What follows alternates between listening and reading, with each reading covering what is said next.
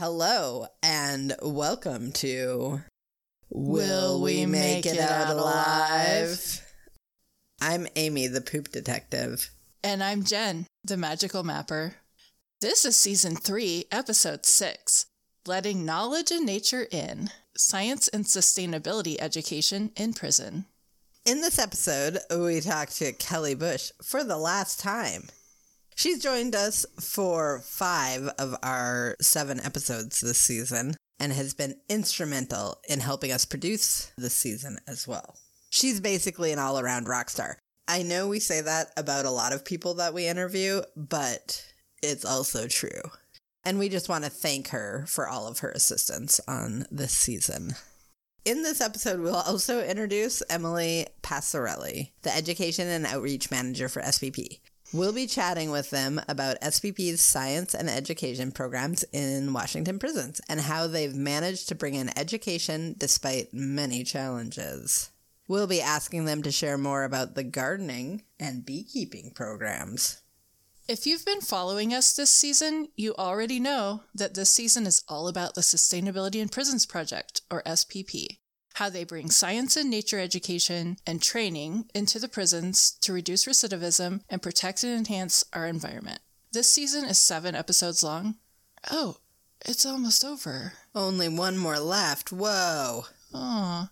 We have interviewed a variety of people from SPP and organizations and individuals that have participated in the program. Hey, Amy, speaking of bees, what does a bee use to style its hair? Honeydew?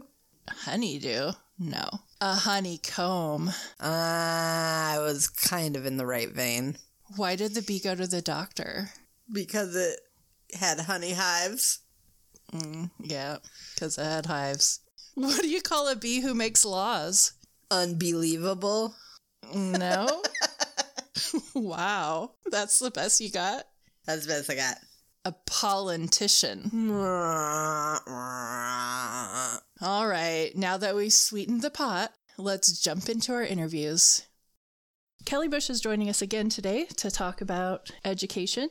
So, Kelly, what is the educational program and why is education important for prisons? When we think of SPP's education programs, it's a little bit confusing because education is actually a goal for part of everything that we do. But there are a few programs that we've sort of put into this bucket that we call education programs because they may not have other outcomes, if that makes sense. So, in other words, these programs are education for education's sake without another side benefit. Our education programs are things like our workshop series, beekeeping certifications, Roots of Success, which is a curriculum that was created out of San Francisco State University that we help administer. We have several peer led education courses in gardening, and we're developing one now on composting. These are courses that are offered strictly for their education benefits. And why is education important for prisons? Education is one of the most effective ways to reduce recidivism. The data has shown that any kind of education, whether it's vocational or it's academic, any sort of education investment in folks can significantly reduce the likelihood that they're returning to prison.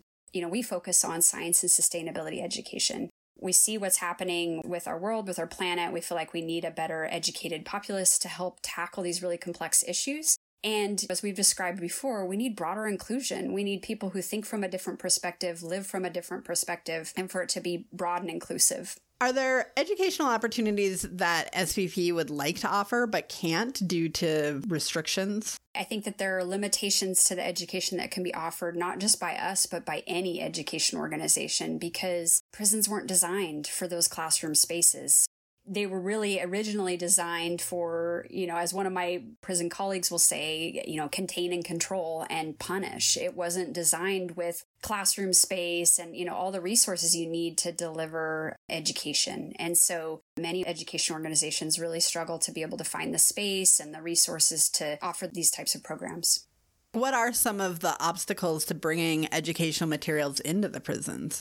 For the most part, we have pretty good success with bringing materials in. As you've heard, we offer a lot of hands on education, work with plants and native species. Those have some of their own challenges around tools and chemicals and things that you can have in to help support these organisms. But for the most part, we're able to work with those. We are hearing from a lot of education organizations that just offering traditional science labs in a prison setting is really hard. So, with some funding we recently received to expand corrections education, we are trying to invest in developing some labs, not only for our own use, but to provide to other education organizations, just freely provide them as examples of here's some labs that can work within prisons, at least within Washington.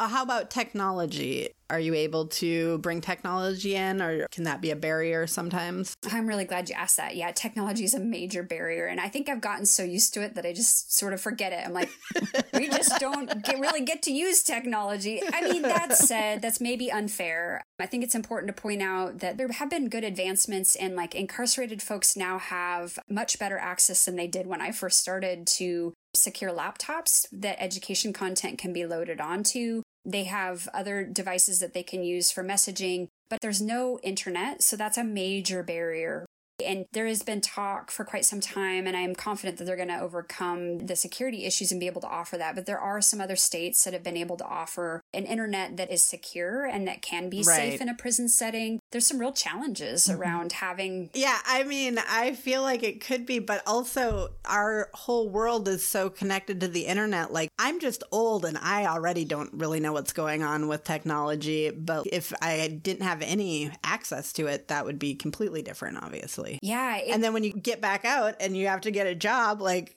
you're lacking a kind of a major skill set. That is so spot on. And it's it is a major issue. I think it's improving. There are like computer courses and things, but I would love to see more. I know we've talked a little bit about, you know, GIS. I know that's certainly Jen's mm-hmm. main passion. I think it would be such a powerful thing to be able to offer education and training in GIS. I, am sure there's a way to do right. it. And it's one of those ideas that will maybe be out there for a little while. And I'm sure at some point we can make it happen. Maybe even Jen wants to help us make it happen. I don't know. Right. But yeah. There's a lot of opportunities around technology that are definitely missing for the incarcerated population. When we develop curricula right now, we don't even count on being able to use PowerPoint because the pandemic really taught us that having written hard copy material that people can read and discuss is one of the most resilient ways of offering education. Mm-hmm. We'll eventually be able to offer more and be able to go in and do more in person presentations and that sort of thing. I know we will get back to that at some point, but for now, I feel like it's been really important. And it's actually having more written materials that aren't reliant on technology has allowed us to increase the access to education because it's really easy for us to broadly distribute print materials as opposed to having to be the person to deliver the curriculum. The pandemic taught us to try to improve that resilience. Yeah. Yeah. You're definitely sparking a lot of ideas in my mind around how can we get GIS? yes. I like so, it, Jen. I like it. So you mentioned the workshop series. Can you tell us more about the workshop series? Sadly, the workshop series has been suspended since the start of the COVID pandemic. Mm-hmm. It was operating in three facilities once a month, and it has been a very robust program, very well attended pretty much every workshop that was posted would fill to capacity. It's a really great model for a few different reasons. One, this is how a lot of partnerships mm-hmm. start. It's a really low risk way for people to come in to interact with the incarcerated population to share some of their knowledge. And it's so frequent that when people came in through the workshop series and had this just really amazing experience with a very engaged audience, that they wanted to give back and do more. And so many other programs were born out of that workshop series and people being inspired by it. We had different science and sustainability experts coming in. The workshops were about 90 minutes and they would range in topics, everything from bear biology to environmental justice, salmon ecology, climate change, energy efficiency, solar energy, mm-hmm. all kinds of topics. The topics were often driven by the incarcerated population themselves, suggesting what they wanted to learn about, and us finding the experts who would come in and deliver that content. Sometimes it's evergreen faculty or staff delivering the workshops, but oftentimes it's state, federal agency, nonprofit organizations, sometimes folks who have never even thought to interact with the incarcerated population I've never heard of it being anything but just a really fantastic exchange for both the incarcerated mm-hmm. population and that person coming in. It's a really great model, and we hope to get back to it. We hope you get back to it too, because yeah. we're very interested in that. Yeah, I think the two of you should come in. Yeah. So, in the future, when this does pick back up, how would potentially some of our listeners be able to participate? They can contact Sustainability in Prisons Project and pitch the idea of what they feel like they could deliver content on. We definitely welcome that. We were always looking for workshop presenters. What I would say is that in the interim, even though it's not the same, it's not the same experience, We've developed a new framework for what we call education modules, and these are typically somewhere between 5 and 20 page presentation of education information, and so that may be another way for people to get involved if they want to create content on a particular topic. We can guide them through. We have the format and we have all kinds of tips on how to create content using this format and how to make it effective for this population. But if you have expertise in a particular topic, please know that we welcome creation of what we're calling education modules. You can kind of think of it as like a short chapter on a different topic or on various topics. Wheels spin in my head. Yeah, so many ideas. It sounds like SPP has kind of put on some special environmental events. Maybe you could talk a little bit about those and what the benefits of those kind of events is. Those are some of my favorite moments, honestly.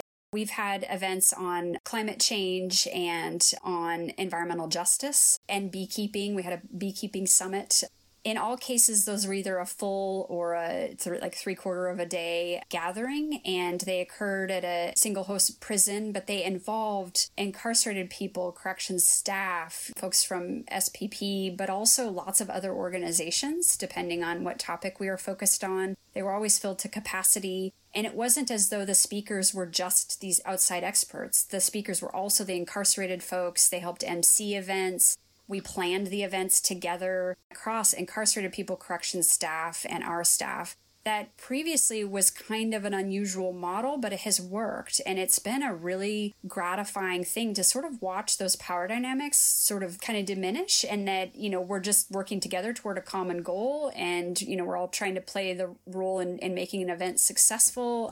They've always been very well attended and just really energizing days. So Again, it's not safe for us to gather in big crowds right now, but right. I do really miss mm-hmm. those.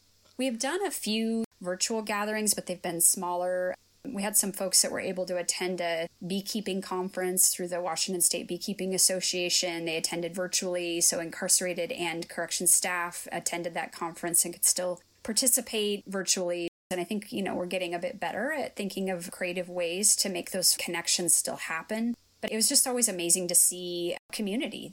Are there any new educational programs currently in the works or any programs being expanded? Yeah, so right now we're putting a lot of energy toward developing a peer led composting course. Really excited about that. I would say we're maybe three quarters of the way through that process. This is a peer led course, so it's designed for incarcerated folks to be able to facilitate their own classroom. We provide them all the materials to be successful in doing that correction staff are still very much involved and we're creating this curriculum together. So we have incarcerated folks who are authors, we have our own staff who are helping author some of the modules, and then we have some really stellar outside experts who are world renowned experts in composting who are contributing content as well. So it's a really nice collaboration. This is meant to be foundational knowledge on the topic Many of our prisons have composting programs, and folks are already getting some of the hands on experience, but they haven't been receiving necessarily this academic piece that complements that hands on work. So we're really excited about that. Cool.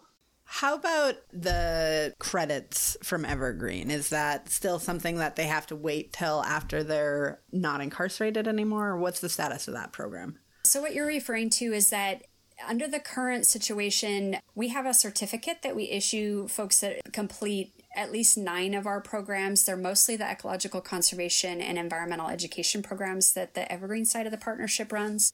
Those folks can present their certificate post release and receive academic credits at Evergreen. That's great. We're really proud of that. And we want those credits to be available during incarceration because we know not everyone can come to Evergreen. And if nothing else, we also want to acknowledge their work and knowing that it is already credit worthy. So mm-hmm.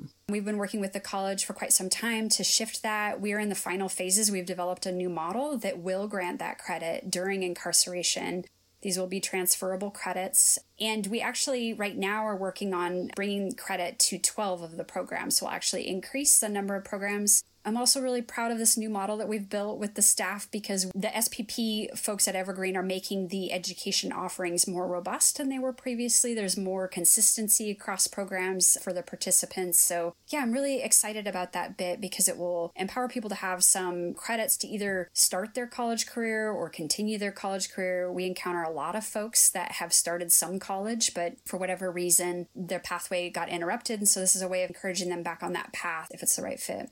The model that we developed is actually through a prior learning experience, and it's a way that the student doesn't need to pay the full tuition. The model we use to offer education is much lower cost than a traditional classroom model where a faculty member is going in and, and teaching a course. We love that model. It's super important that that be offered too but this is different than that. As I mentioned before, many of these are sort of like internship programs. And so acknowledging them with credit, it's, it's a much lower cost way. And the Sustainability in Prisons Project staff have actually brought in the funding to keep these programs going and to sustain them. So they're actually very low cost we're working to pay just an administrative fee for this model. So it's a way to increase education capacity at a lower cost, but while offering them the college credit for the work that is very much credit deserving. Yes. That's very awesome. Well, thank you again so much for joining us for yet another episode. We'll miss you because this will be the last one. All of the work that you're doing is truly inspirational, and this whole season has just been a real feel good experience. I feel like for Jen and I too to be able to interview all the awesome people that are doing really mm-hmm. great work, and it's just really exciting. Next up, we're excited to welcome Emily Passarelli. She is the Education and Outreach Manager at the Sustainability in Prisons Project. Welcome, Emily. Thanks for joining us.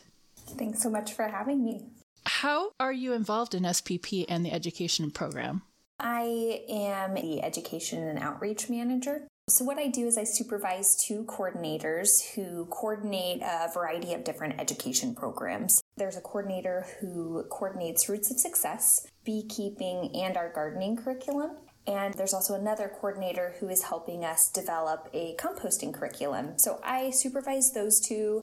I also help in creating this content, finding new partners to help develop it as well. And those programs can be found throughout the 12 Washington state prisons. Not all of them have active programs now, but in general, at least one of these programs has been in each of the prisons for some point of time. But with COVID, some things are, are kind of shut right. down right now. What are some of the educational programs you just touched on a few that you're involved with? Maybe you can tell us a little bit more about them and what your favorites are and why. Yeah, I'd love to. We have the gardening class, which is really cool. That's also a peer led education program. That one we just developed this pretty substantial manual for that has a variety of different modules or chapters that cover different topics and it's meant so that it could be in a peer-led classroom but it could also be self-study. So it's it's supposed to be really flexible and just meant for anybody who wants more on gardening to take this and use it as they will. Mm-hmm. so i love that program. Also love beekeeping. Beekeeping is cool because it relies on a partnership with a local beekeeping association. And so there's usually an expert beekeeper that comes in and teaches this beekeeping class and will help the facilities get hives and supplies and materials. And they get this beekeeping program and it's pretty amazing how into it everybody is. Like facilities just love the beekeeping hives and they just love all the updates and the pictures and beekeepers just love the work too. They tend to be just a really awesome type of person who just loves to give and to work with the population and the incarcerated individuals just adore working with animals of some type and mm-hmm. so this program is just awesome in, in just satisfying so many needs from everybody involved so i really love that program too so, backing up maybe just a little bit, maybe you can tell us a little bit more about what exactly is peer led education. Peer led education is so cool. It's this model of teaching where students get to learn with and from each other. So often in prison, that can look like the facilitator being another incarcerated individual. And it can look a little different depending on the program, too. For example, in Roots of Success, they have established instructors, right? So incarcerated individuals who are just instructors of the class And they're trained really well in facilitating this kind of peer led environment. But in classes like the gardening class, it might be a little more fluid depending on what the class needs. So you might have a different instructor every day if the class wants to take turns. Or maybe they just have an instructor and they're like, nope, we really like what you're doing, let's stick with that. But it's kind of up to the class on how they want to structure it, which is so cool. And I love that because it really gives them the chance to take their education and make it their Right. own mm-hmm. and take responsibility for it and, and empower them. Right. So we talked a little bit as far as opportunities in the peer led programs. It's the gardening, the compost. Roots of success. Are those the main ones? Those are the main ones, but I have to say we're not the only people doing the peer led Right. education in prison. They're just really awesome and really flexible classes. Are there any other benefits you'd like to highlight of the peer led education? I think what is huge for me is just I worked in the Washington Correction Center for three years. In between my first time at SPP and coming back to SPP, I was the education manager at the Washington Correction Center. And it was seeing a lot of people working towards their GED and their high school diploma, and just seeing how many people couldn't see themselves in like an education environment, right? That just wasn't for them. They maybe had failed when they were in high school or somebody told them they mm-hmm. could never do it. Mm-hmm. This peer led education model gives them a chance to see somebody who's in their shoes facilitating, and, and it just gives them a sense of like, I do belong in education and I can do this, and together we can do this, and just so empowering. Yeah. I feel like I've been saying that word a lot in these interviews, but I do. I feel like so much of the work that you guys are doing, it, it really is. It's inspiring and it's empowering, and it's pretty Yeah. cool. Yeah. Agreed, agreed. Creating these safe spaces for people to talk about education or whatever the topic is in prison is awesome. So I love it. Yeah. So today we're going to go into a little more detail about a few of the educational programs. And to start, let's talk about the gardening program and the Foundations in Gardening course. So, can you tell us about gardens in prison? There are gardens in basically all of the prisons, and it's really cool because they look different in every single prison, depending on geographically where they are and what can grow there, what the facility wants to grow, what the incarcerated individuals want to grow. So we have some really cool native plant gardens like the conservation nursery. We mm-hmm. have some plants that have a lot of cultural significance to indigenous populations. We have food growing gardens. There are just flower gardens. There also are these cool planter boxes that people can rent in some facilities and plant whatever they want. I mean, within reason, right? They probably have a, Yeah. a menu Of They're like, so. I want to grow these poppies. Yeah, no poppies. No poppies allowed. Yeah. It's pretty cool because it kind of gives them a chance to really grow what they want. And there's a huge lack of fresh fruits and vegetables in prisons. And so that can mm-hmm. give them a chance to make something that they've been wanting to eat. So that's been pretty cool. It looks a little bit different in every facility, but some of them are so beautiful. For example, at Stafford Creek, their gardens put college campuses to shame. It is Wow. so beautiful. How does the gardening program benefit the participants? We talked a little bit about that. Firstly, students and technicians, they get those hands on skills. They get to learn some of those soft skills like working with a team and communicating and having a schedule and, and having to learn how to work a daily job. Mm-hmm. But one of my favorite parts about gardening is that it has some huge therapeutic benefits for not only the participants, but staff members and people just walking around mm-hmm. just walking through the facility and seeing all these beautiful plants has some stress relieving effects. Yeah. I've seen some studies that suggest working in a garden can reduce your stress levels, improve your cognitive performance, enhance positive moods in general, and reduce rumination. So it's pretty cool to see how nature can bring down the tension a little bit. And even just seeing nature has some benefits. For example, there's this nature imagery program. Most facilities have an IMU, right, or an intensive management unit. That's basically like solitary mm-hmm. confinement where mm-hmm. people who are having some kind of issue, thankfully they don't use it for punishment anymore, but maybe they're there for their own safety or something like that. And they basically are in a tiny cell for 23 hours a day with mm-hmm. no interaction with anyone else. And it's just really harsh and really awful to a lot of people, to everybody basically involved in it but they have this nature imagery program and that's basically you get an hour or so to just sit in a room that has a TV that just plays pictures of nature. And that's been hmm. shown to really reduce stress and just bring some positive effects to the individuals who are in there. How much time do the participants spend in the program? So, if somebody's working in the gardens, like how many hours per day or week do they get to spend in the gardens? I think it really depends on the facility and who is supervising them. Mm-hmm. A lot of people have gardening as their job, like they get paid for it. And that varies probably facility to facility. And then those who are in a program that maybe has a garden is really dependent on, again, the supervisor and who's there to supervise them using the tools and mm-hmm. checking out the tools and things like right. that. Mm-hmm. So it just kind of varies. Is there a minimum length of time that's needed to participate? Like a minimum sentence?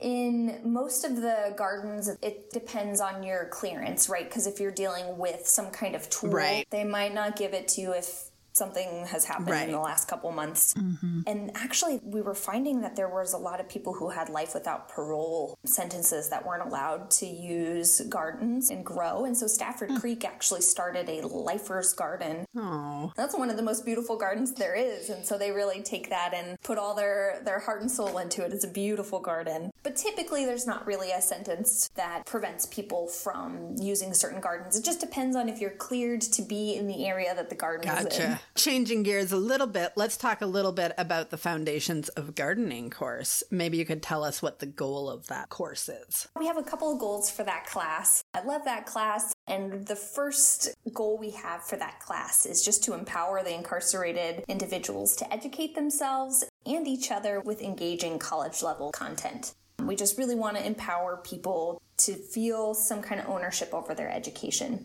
We also really want to promote and recognize students' academic, social, and professional skills. And we think that they get some of those developed throughout this curriculum. And we give them a certificate at the end that outlines them so they can have it written down if they want to update their resume or use it as they will. We also want to build and support positive relationships and partnerships. So, making those connections to outside gardeners, or other staff members in the facility and the incarcerated individuals. We just really love how this class kind of fosters all these awesome relationships. And we also like to support and improve gardening programs at all of the facilities. Mm-hmm. They all have amazing programs, and it feels like there could probably be a more consistent approach or some more education provided to make people feel even more confident in their work. More well rounded, basically. Exactly. We've heard time and time again that they just want more, more, more education on gardening. How is the Foundations of Gardening course structured? It's a very academic class. It has an introduction into these gardening concepts and principles and we cover 11 advanced topics so we call them modules mm-hmm. but they basically are chapters things like soil science and water management and different topics mm-hmm. like that it is a peer-led program so we do ask for incarcerated individuals to facilitate or be a clerk or offer expertise as they pop up and it's about 100 hours of content, wow. actually more than 100. Wow. Yeah, it's quite a bit. But we say somewhere between 75 to 100 is what you need to get the certificate, but it could definitely be a little more wow. than that. and the other piece that's important about this structure is that there's no electronic equipment needed. So we find that's mm. a huge barrier for programs right. in prison. Saying you need a computer can cut half of the prisons out of the equation. Right. So this is just a book, that's all you need. And it's supported by staff sponsors. So there's always some kind of DOC staff member or a contract badge member who is helping coordinate this and make it happen. So putting people on the list, figuring out a space to do mm. it, and just really helping them put it together. And then the, the one last piece I wanted to throw in about the structure was we'd love for there to be a hands-on practicum piece, but it's not a requirement for this class. Mm. We want this book to be used anywhere by anyone who wants it. So even those students who are stuck in the IMU who want to learn gardening, they could just take this book and get the credit for it without having a garden. Wow. That's, That's cool too. Yeah. Aiming for. So much flexibility in all these programs. Yeah. I'm really curious if we could go back a little bit to just the gardens themselves. I know we talked a little bit about all sorts of things are grown in the gardens. When they're growing the produce, the fresh fruits and vegetables, what happens to that produce? And do the people get to eat it? It again varies from facility to facility. In general, very little actually goes back to the incarcerated individuals. The majority of it often goes to some kind of food bank, local food bank or community who needs them. There are some facilities that, if given enough time and communication and planning, they can try to incorporate them into the menu. For the incarcerated individuals, I've also seen some of the produce used in staff dining as well. Mm-hmm. It's not very common, but it, ha- it does happen every now and then. There's not quite enough really to feed mm-hmm. everyone. Mm-hmm. And so I think they're kind of right now just donating most of it. But we do have some meetings coming up in the next couple months to see if we can bring the people who make that decision together and see what do you need to get this food back to the incarcerated right. population. Right. As my somewhat probably naive understanding of prisons is, the food I feel like is definitely something that leaves a lot to be desired. And from what I've heard, fresh, healthy, culturally appropriate food probably is not a thing that's happening very yeah. much. And so it's an interesting kind of juxtaposition to have these gardens there that are potentially growing produce and other things, but maybe they're still not getting the food to the people there that it seems like it would be beneficial for them. So Agreed. It's really unfortunate, and we're working with the yeah. Secretary of DOC to move that along, and hopefully we'll see that shift that here in the next. Very exciting, I think. Yes. With the planter boxes, do they get to eat the food that they grow? I think so. That program okay. is at Walla Walla. I think it's still going on. It might have got paused due to COVID yeah. again. All right. Next, let us be the ones to talk about another educational program, the beekeeping program. Aww. I tend to think of prisons as large plots with a lot of buildings and concrete and other impervious surfaces. Where do the bees live and what do they feed on? At least in Washington, I think your image of prison is not quite right, actually. Thankfully, well, that's it's awesome. very green. yeah, yes. that's great. At least in Washington. I can't speak for prisons in other states, but in general, Washington prisons are full of green spaces. Some of it might just be plain grass right. fields, you know, with nothing really planted in it. Thankfully, it's not all concrete. That would just be. Well, some look like it though. There's some facilities that look a little gray, but they kind of grow whatever works best for them. But where do the bees live and what do they feed on? Usually they'll find Wherever they think of a good place for the bees to live is they need to be near some source of water, be near some pollinator friendly plants, mm-hmm. and maybe away from gardens that are using pesticides. Right. Or maybe they decide no pesticides at all now that we have the bees, because it is a little bit of an investment to get those bees. And they're typically in some kind of unused green space, but they want some form of shelter from things like the wind. Mm so that they don't get knocked over in the winter and they're mm. easy to get to. Yeah. So they're kind of in different places at each facility, but for example, at the Washington Correction Center, it's right outside their maintenance building next to their chickens and their SPP garden area. And what do they eat? Well, they eat lots of honey, right? right? And sugar. So we bring in several bags of 20 pounds of sugar and load them up for the winter. Oh, wow. I did not know that. I know. yeah.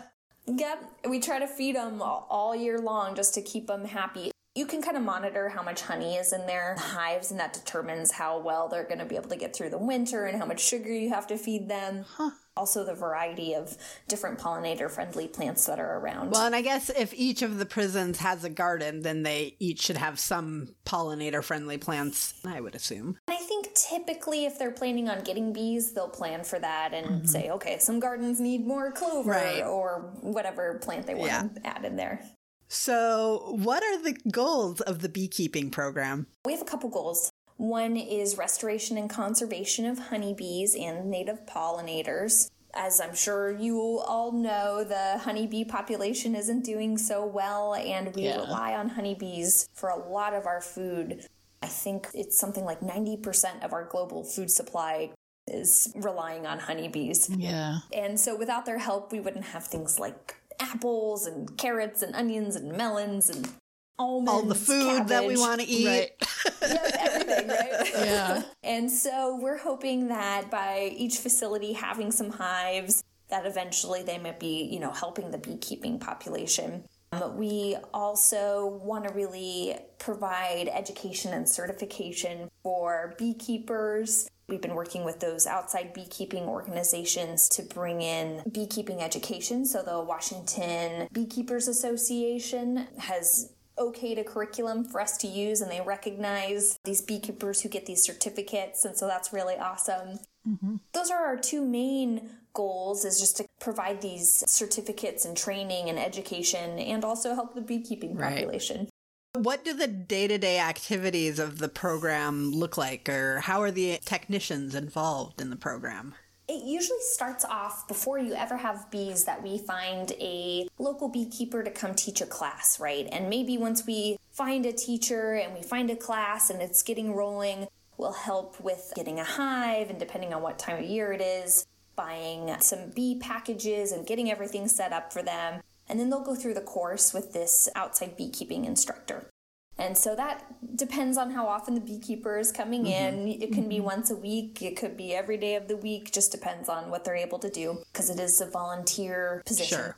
And then after they graduate, either the beekeeper or some kind of staff sponsor goes with the incarcerated beekeepers to check in on the bees, usually about once a week. Peep in the, the beekeeping hive and see, okay, can we find the queen? How's it looking? Any mm-hmm. mites? Do they have enough food? How are things going? And then they try to get them ready for the winter. And then during the winter, you probably open it a little bit less because it gets cold in Right. there. All right. So is it just like one person who does that? Are there multiple people? Do they have a buddy system? Like, what does it look like? In Washington, we have certified 507 incarcerated beekeepers. Wow. At least at the Washington Correction Center, there are, there's definitely been more than this many certified, but there are three incarcerated beekeepers who check up on the bees every week with one staff sponsor. So the staff sponsor makes sure that they get their beekeeping tools and that they're on the call out or the list to be where they're supposed to be and just kind of coordinate the whole mm-hmm. thing. Mm-hmm. The Washington Correction Center for Women has a handful of beekeepers, probably more like five to eight beekeepers, and that's a little too many to all open up the hives. So while some of them are checking out the hives, the others will be delivering some sort of education content to other staff or incarcerated individuals as they're walking by, asking, What are you guys doing out here? What's happening? Right. They just get to brag about the program and talk about what they're up to. So they kind of get that practice in presenting and delivering education Cool, content yeah, to other that's- people. Uh, That's a creative way to do it. I like it. Mm-hmm. Yeah, and then they kind of switch off who gets to check each time, right? Because that's the fun part, checking in on the little fuzzy Yeah. bees. So, how does the beekeeping program benefit the larger community? Like, do you raise queens for the community, or is it only for Department of Corrections operations? It's absolutely a dream of some facilities and is a goal when they started up the beekeeping program to raise queens and give them out to the community or at really discounted prices. Mm-hmm. But I- I don't think any of the hives have been doing well enough over the years to actually have a successful queen rearing program. Just been harsh winters. Winter's a really devastating time for most beekeepers. And most places are lucky to have one or two hives survive the winter out of maybe five or six hives. They usually wow. lose the majority of them. Uh, so almost all of them have some kind of loss over the winter, which is too bad. But hopefully, eventually, we can get there. I think they, they do have some goals on how we can contribute back to the community with it. We're always trying new things like getting insulated hives for the winter. And so this is our first year doing that. And we'll see if that has any more success. Right. It's kind of cool. We get to kind of experiment and see how can we Right. get these guys to survive. Yeah. Yeah. Which, I mean, that obviously could add to the overall community benefit because certainly Right. anybody who's aware of what's going on, that's on the forefront of our minds for sure. What are we going to do about the bees? Absolutely. We want to eat still. Yeah. What happens to the honey that's produced? Again, it varies facility to facility. If the hives make enough honey to survive the winter and give off some honey, usually the beekeepers will hand it out to DOC staff. They have honey tasting workshops with the incarcerated individuals, which is cool. It gives hmm. them a chance to at least try the honey. Unfortunately, we can't give it to the incarcerated beekeepers at this point. Mm-hmm. I've seen some of it gets put on sale for internally in DOC so that it goes back to the incarcerated individuals programming fund so that they can buy more beekeeping supplies next year hmm. and sustain other programs as well. And I've also just seen it given away to different visitors and guests at the facility. So if I went to go visit the Cedar Creek facility and tour their beekeeping program, they might offer me a little jar of honey Nice. and say, "Oh, thanks for coming." And they put a cute little sticker on it with Cedar Creek uh-huh. Corrections honey, and they all have their different labels on their honey, and they all have different logos, like Washington State Penitentiary Beekeeping Club, and they have like just the coolest artwork. Who did the logos for them? Usually incarcerated so beekeepers cool. do them. That's Yeah. nice. Oh, fun. How do the gardening program and the beekeeping program work together? Or do they? They actually don't have to work together, and I haven't seen it where one class is feeding another necessarily, but I do think a lot of gardening students end up wanting to take the beekeeping class. Yeah, similar interests. Right. They just kind of Well, really, we need the bit. bees to make the garden work. So, like, Yeah. And maybe they work together in that the beekeeping students maybe talk to the gardening students, and the gardening students plan their garden to have more pollinator friendly mm-hmm. plants or right. something like that. But there's no real formal way that these two programs work together right now. But how cool would that be if, if there Yeah. was? Yeah. Yeah. we just We'll plant the seed and watch it grow. Ooh, yeah. yeah, hopefully they'll get pollinated. yeah. So you wrote your master's thesis on the impact of environmental education on formerly incarcerated people. Can you tell us a little bit more about your thesis and what you found in your research? I looked at the lasting impacts of these environmental programs on formerly incarcerated individuals. So I was kind of curious if you go through one of these SPP programs, what sticks with you? Does anything stick with you? Does mm-hmm. anything stick out? Or is it just this thing you did and let's leave that behind Right, me? Do you find yourself wanting to be more eco friendly and, you know, you turn off the water when you brush your teeth, or I really want to pursue environmental education now, mm-hmm. or I want a job in environmentalism. I was just kind of curious on Yeah. what does this do for you as an uh-huh. environmentalist and as a person? Right. And so I found some really cool findings. I did find that in general, people were starting to make slight shifts to more environmental friendly behavior, recycling, especially things that maybe end up saving them some money. So, like insulating uh-huh. their houses and just practicing smart energy practices, right? Mm-hmm. Just making sure that they are trying to save as much money as they right. can. And, like and not wasting electricity, turning off the water, yeah. like you're saying. Mm-hmm. Mm-hmm. But the really cool thing I found that I wasn't expecting, and maybe I should have, was how impactful working with living things in prison was. And most importantly, I saw a lot of shifts in empathy, which is like oh, amazing, right. right? Wow, yeah. So people who maybe wouldn't have thought twice about swatting a fly are like, oh, I wouldn't even consider swatting a fly now, right? Just like a new found appreciation for life and growth and other beings and just being so aware of other people and themselves and especially the butterfly program where you have to work with these tiny, tiny butterflies every day and you have to learn to be delicate Yeah. and gentle like just relearning how to be gentle and how to care about another being was just huge and so that was one of the huge takeaways i found was just how impactful it was on how they view other people and beings And how do these experiences participating in programs like this help when the incarcerated individuals are released? can definitely help with employment. They learn all of these awesome skills, and I think that can translate into the real world and working a little bit better. Especially some people have never had a full time job, right? They've never had to do an eight to five job. So, kind of getting used to that and seeing what it takes and what it takes to be successful is huge. Also, I think they get some new education. Hopefully, they have a new relationship with education in general. Yeah, hopefully, it just kind of reshifts their mind to see that other doors are open for them. I think that was the big piece was just realizing I can do this. I'm mm-hmm. worth saving and not just doing the same thing I was doing to come back here later on. So just realizing their self worth, I think, is massive. Do you have any funny, silly, or humorous stories from your involvement in the education program or in SPP in general? The one that comes to mind is just this fire that we started in a prison once. Oh no. we had this awesome beekeeping conference when we first started beekeeping. So, back when I was still a coordinator, we put this huge event together. It was hosted at the Washington Corrections Center for Women, so up in Gig Harbor. And we had DOC people from, I think, every single prison, a bunch of different beekeepers from different associations, other volunteers and staff members, all gathering at the Washington Correction Center for Women and spending a day talking about beekeeping, which was amazing. I was a grad student. This is the first giant event I've ever helped put on. And we're all here, we're in there, and I had rented this gigantic projector. And I needed to turn it off, but it took so long to turn off, so I just covered the front, the oh. lens with my notebook. Oh, no. And I'm just like la la la, just sitting there, you know, waiting for oh. for my cue to take it off, and somebody's like. Emily, your notebook's on fire. Oh my I'm like, what? It was just like right next to me, and I had no idea. I was Oh my gosh. and I'm like, oh yeah, sure isn't it?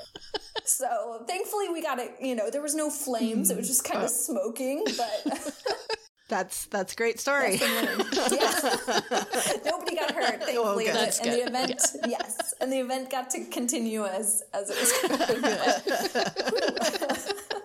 Is it hot in here or is it just this beekeeping summit?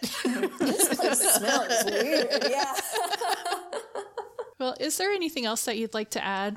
Just you know hopefully we'll have more peer-led education coming mm-hmm. soon we have this composting curriculum we're developing now and we're also looking at a couple other different modules and chapters we might be able to build in the future so hopefully we'll see more of it and hopefully we'll see it really take off here in the next couple months Yeah. so we're excited about it All right. Well, thank you so much for joining us, Emily. We hope you have a great day. thanks so much for having me it was so nice to chat with you So there you have it, the end of episode six. We hope you have laughed and we have peer led you through, Mm. and that we have yet again inspired you to make it out alive. All of SPP's programs include education, but today we focused on those that SPP puts into their education bucket. It can be challenging to bring science education into prisons due to lack of classroom space, technology and internet, and getting approval for special materials for science labs. But SPP is still finding ways to make science education happen because they're awesome. Basically. They've found that the peer led education model is very effective in prison settings, particularly during a pandemic. When they can't necessarily bring outside people in. Hmm Though now that I think about it, the excuse for temporarily putting a halt to some of the programs was because of the pandemic, but could it really have been to keep Emily from starting fires? Dun dun dun.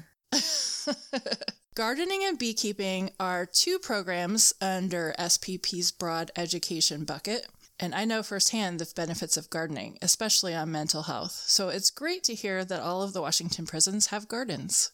There's even a special garden for lifers. That's so awesome. It's also encouraging that they have beekeeping programs because we need bees to pollinate most of our food.